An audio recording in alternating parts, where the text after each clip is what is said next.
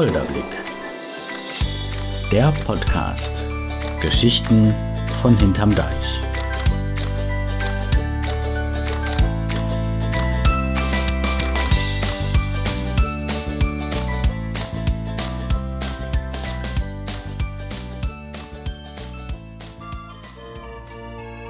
Bratwurst, Mercedes und BMW.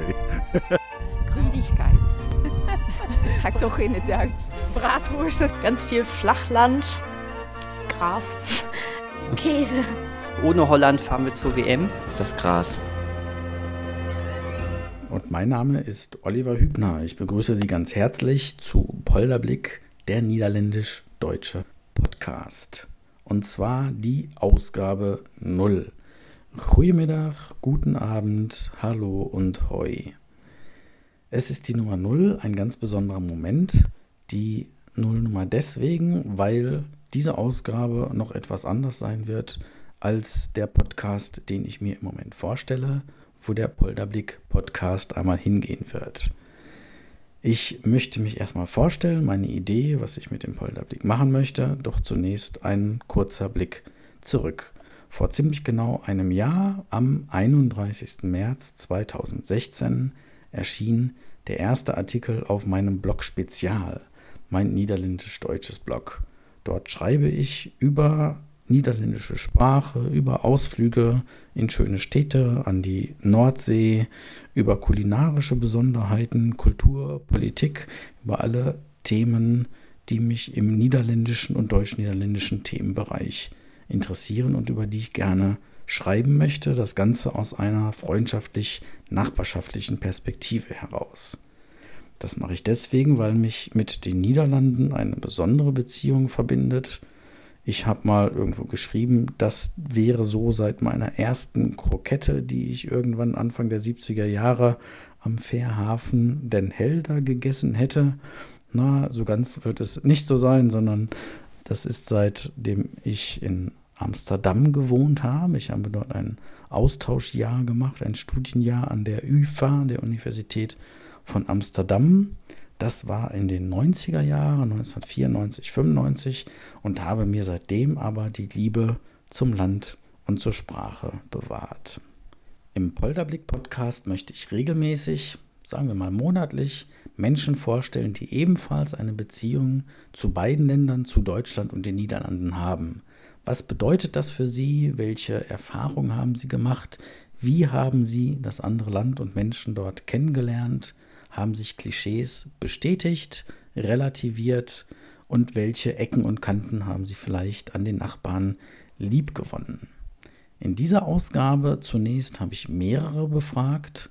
Und zwar war ich in Amersfoort unterwegs, habe dort zufällig Passanten nach Klischees über Deutschland befragt.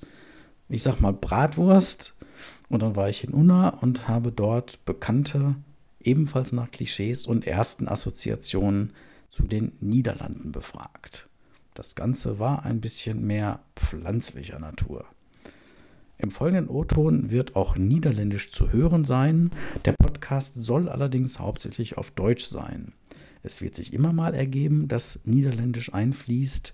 Das werde ich dann so gut es geht übersetzen oder zumindest eine Übersetzungshilfe geben. Nun hören wir mal rein, was ist denn nun typisch deutsch oder typisch niederländisch?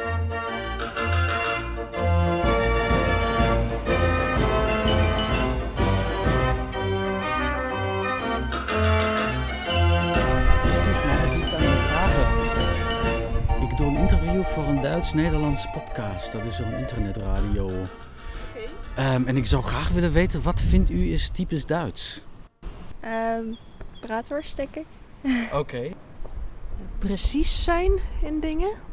Bier en bepaalde gebakjes en uh, worst. En, uh... Worst. Uh, Grondigkeit.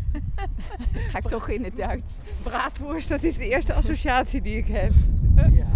En, maar inderdaad ook groentigheid. Ja. ja. En ook wel voorkomendheid, ja. netheid. Ja, ah, aardig. Okay. Bratwurst, Mercedes en BMW. Oké. Oké, okay, en als u uh, Duitsers uh, ontmoet, is dat leuk op zich of meer lastig? Nee hoor, het is, uh, het is prima.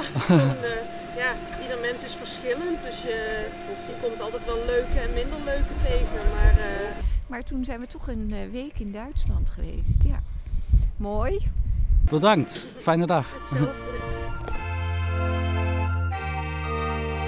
Was ist für dich typisch holländisch oder typisch Holland? Also nahrungstechnisch eher ein Desaster. Wässrige Tomaten, ähm, frittierter Fisch, alles schmeckt irgendwie komisch.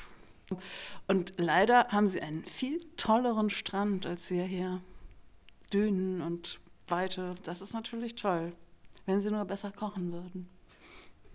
Ganz viel Flachland, Gras, Holzpantoffeln und diese lustigen Hüte ähm, und Fla. Käse und das Eiselmeer.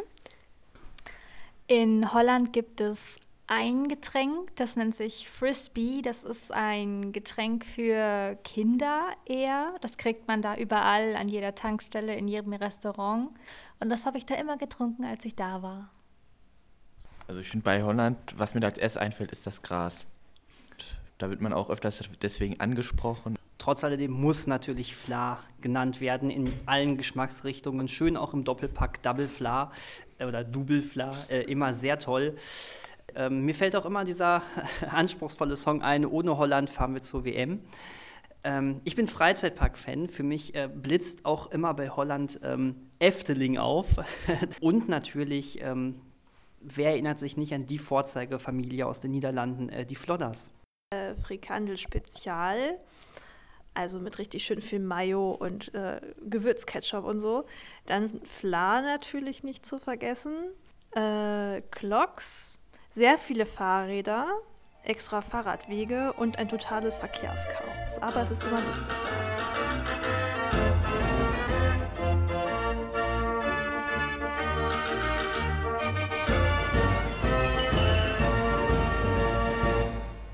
Ja, eine sehr schöne Gegenüberstellung, wie ich finde spannend, dass äh, bei den niederländischen Passantinnen und Passanten nach Deutschland gefragt sofort die Bratwurst kam.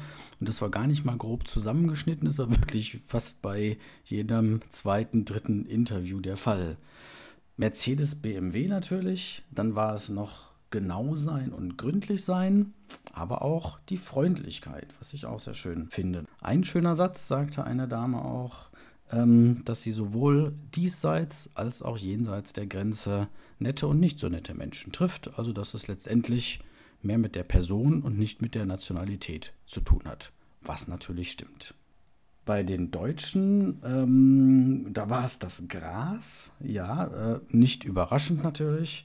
Es war aber auch Fla und was mit Holz Pantoffeln gemeint ist, weiß ich natürlich nicht so. Ich gehe davon aus, dass genauso wie bei den Clocks äh, diese Klompen Holzschuhe gemeint sind, die es natürlich auch in allen Varianten und Bemalungen in jedem Souvenirladen gibt. Der Fla darf nicht fehlen, auch für mich früher mehr als heute eigentlich ein Muss war, ein Mitbringsel immer, wenn ich äh, in den Niederlanden war. Äh, der Dübbel Fla ist natürlich nicht die Doppelpackung Fla, sondern eine, ähm, ein Fla aus zwei Geschmacksrichtungen. Schokolade, Vanille, Schokolade, ähm, ich glaube eher Vanille und Karamell, aber dann in einer Packung und man gießt es aus und hat gleich beide Sorten in einer Packung. Ja, schön. Ich habe natürlich, wenn ich mich mit dem deutsch-niederländischen Thema befasse, ähm, generell auch eine Meinung zu europäischem Miteinander, trete im Blog, wo es geht, auch immer für europäisches Miteinander ein. Vor allem im Wahlkampf in den Niederlanden ähm, habe ich mich gegen Nationalismus, gegen äh, die PVV mit Gerd Wilders ausgesprochen. Einfach weil es heutzutage wichtig ist, europäisch zusammenzuarbeiten. Da gibt es aktuell eine sehr interessante Bewegung, das ist die Pulse of Europe die in den letzten Wochen aus Deutschland entstanden ist, in immer mehr Städten sonntags Menschen zusammenzieht und für ein demokratisches, vereinigtes und starkes Europa eintritt.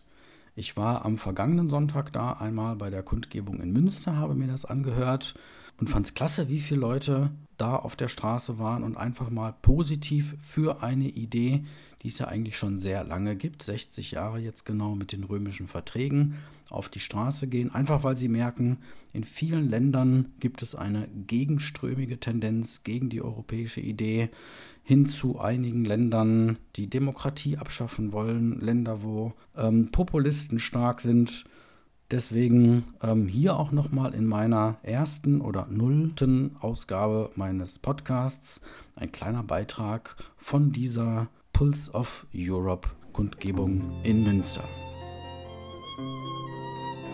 Ich begrüße Sie alle ganz herzlich zur dritten Pulse of Europe Veranstaltung in Münster. Pulse of Europe, ganz einfach gesagt, ist eine proeuropäische Bürgerbewegung. Pulse of Europe ist entstanden als eine Art Wohnzimmerinitiative. Die Gründer, die sahen sich nach dem Brexit, nach der Wahl von Donald Trump, die sahen dort einen Handlungsbedarf und haben sich dann spontan entschlossen, mit Freunden etwas zu unternehmen. Und die erste Veranstaltung hat in Frankfurt stattgefunden mit 200 Menschen und daraus ist mittlerweile eine große Bewegung entstanden.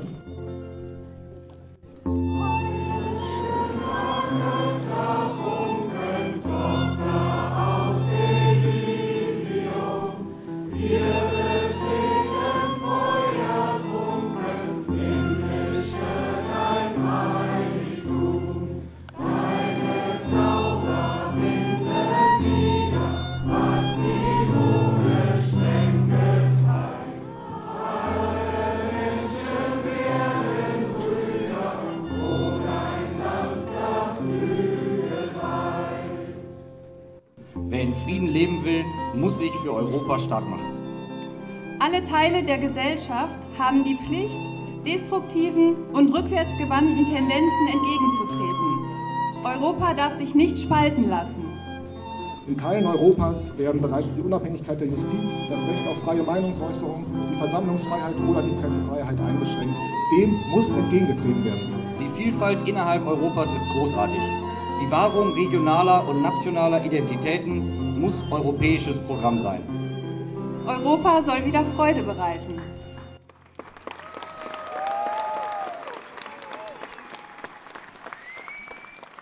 Warum ist es im Moment für Sie wichtig, für die europäische Idee einzutreten?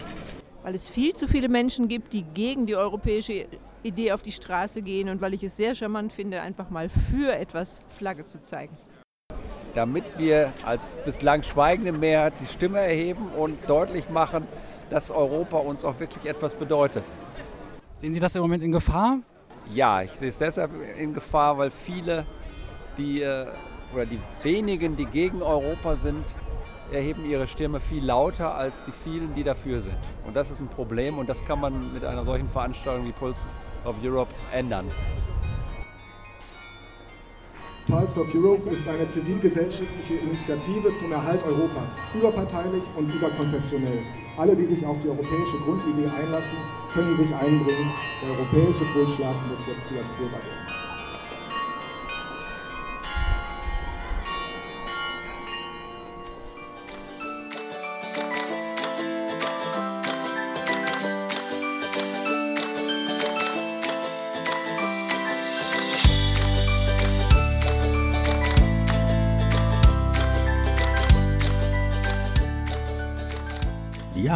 Das jetzt, das war's für heute.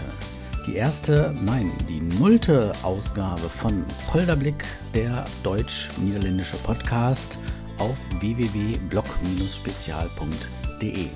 Mein Name ist Oliver Hübner. Ich hoffe, ihr hattet viel Spaß bei der nullten Ausgabe und möchtet bei der ersten Ausgabe dabei sein. Am besten tragt ihr euch in den Newsletter-Verteiler ein oder in die automatische Artikelbenachrichtigung auch auf der Seite www.blog-spezial.de.